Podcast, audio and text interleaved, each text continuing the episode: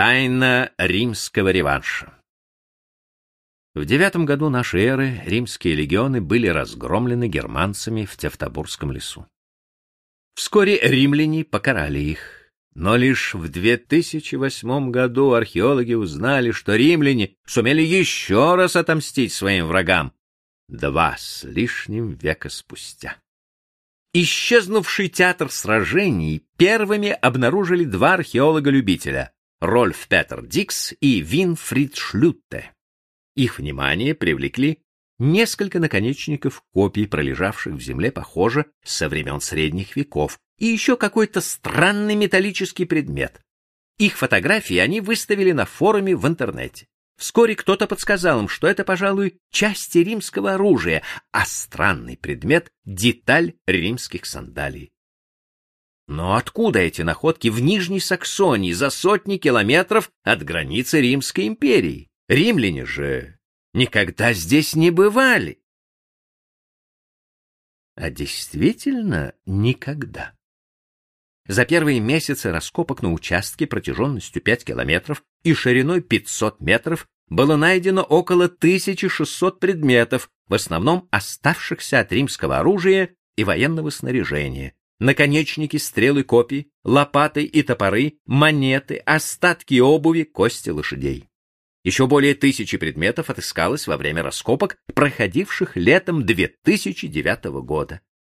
По словам археологов, Хотя эпоха античности — это время бесчисленных сражений, воспетых римскими и греческими историками, никогда еще на месте древней битвы не удавалось найти столько предметов, напоминающих о ней. Возможно, потому что слишком уж глухое место было выбрано для этой битвы.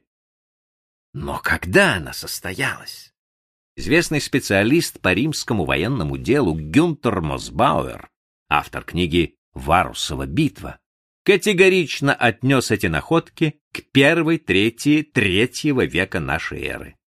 Этот вывод подтвердили и обнаруженные здесь римские монеты с портретами императоров Коммода 180-192 годы и Александра Севера 222-235 годы нашей эры и результаты радиоуглеродного анализа.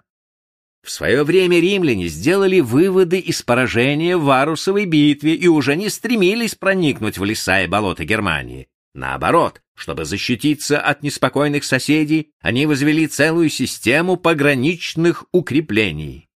Лимис.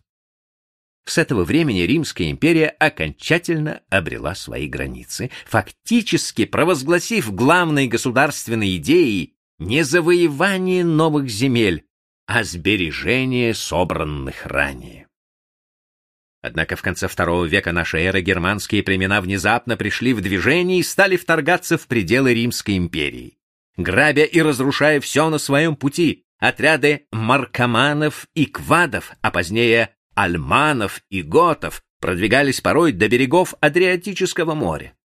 В конце концов, эти потрясения подточат устой Римской империи, она рухнет, распавшись на осколки варварских королевств. Один из таких набегов пришелся на годы правления Александра Севера. Император, только что обративший в бегство персидского царя, к этой войне он очень хорошо готовился, тут же вынужден был спешно, в беспорядке, отбыть из Антиохии в далекую Галлию, которая страдала от варваров. Он прибыл в военный лагерь на исходе зимы 235 года. Однако, вопреки своему имени, Северус, суровый, строгий, он решил обойтись с варварами очень мягко, повести с ними переговоры и откупиться золотом, предложив свою цену за мир. Солдаты возмутились невиданной щедростью, явленной недостойным. Сами они не хотели ничего отдавать врагам, но взять у них город за город смерть за смерть, и победитель получает все. Всякий, посягнувший на римские земли, будет наказан. Одним из первых понес кару император. Возник заговор. Его убили. Тогда же захватил власть Юлий Максимин. Это был первый из череды солдатских императоров, которые на протяжении десятилетий, свергая и убивая друг друга, правили Римом как доставшейся им игрушкой. Его прозвище — Фракс, фракиец в устах сенаторов, ненавидевших его, звучало как брань. Оно выдавало в нем варвара до мозга костей, было несмываемым клеймом его рождения. Он вышел из той же страны дикарей, что и вождь рабов Спартак, тремя столетиями назад сотрясший Рим до основ. Теперь другой фракиец, колоссальной силы человек, потряс до основания систему наследования власти в Риме. Прежде высшая должность в стране была привилегией знати, и даже выслужившимся плебеям нельзя было думать о ней. Ему же самому более всего хотелось ворваться во главе могучей волны войск на земли, населенные германцами, и погубить все, что встретится ему на пути. По его приказу был возведен мост через Рейн и проложены дороги, по которым могло подойти подкрепление. Были восстановлены пограничные крепости, и римские легионы устремились на аламанов. В письме, отправленном в Сенат, он сообщал, что войска продвинулись вглубь враждебной страны на 400-500 миль. Римская миля равнялась примерно полутора километрам. Сожгли деревни германцев, опустошили их поля и увели скот, разбив их главные силы на болоте и взяв множество пленных. Долгое время историки настороженно относились к этому письму, предполагая здесь ошибку переписчика. По их мнению, войска римлян удалились от хорошо защищенной границы самое большее на 40-50 миль. А где могла состояться битва на болоте?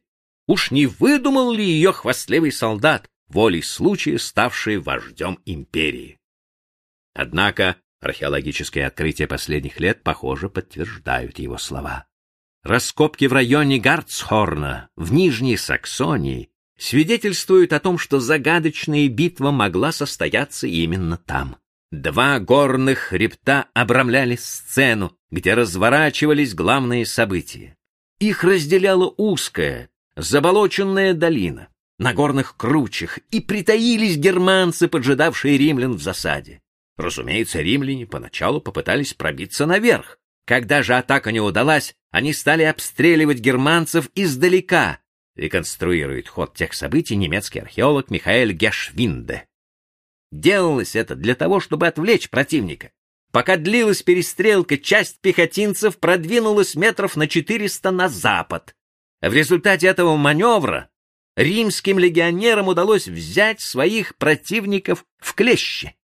На какое-то время Гарцхорн превратился в место бойни. Истерзанные германцы утопали в своей крови. Повсюду лежали орудия смерти, стрелы и копья. На одном из участков склона площадью всего несколько квадратных метров археологи обнаружили около сорока снарядов, выпущенных римлянами из катапульт. Всего, по оценке Мосбауэра, на стороне римлян сражалось от 10 до 30 тысяч человек. С небольшим отрядом не было смысла продвигаться так далеко вглубь враждебной страны. Ведь германские племена объединившись, могли выставить против них тысяч десять бойцов. Отправляясь за победой, за сладкой местью, нельзя было уступать противнику ни числом, ни умением. Зиму 236 на 237 годы Максимин Фракиец провел на территории современной Сербии он реорганизовал войско, готовясь к решающему походу. Никогда больше германцы не должны угрожать Риму. Их земли станут новой римской провинцией. Однако набег варваров, прорвавшихся весной 237 года к Дунаю, помешал ему начать победоносную войну. Год спустя император был убит своими телохранителями, германцами по происхождению. Раскопки в Гарцхорне продолжаются. Историки же склонны считать, что битва здесь состоялась в первый же год правления Максимина, осенью 235 года, когда, следуя призывам избравших его на царствование солдат, он стремительно повел свои войска на север. Позднее случайная смерть отняла у него полную победу, а намеренная клевета лишила и посмертной славы.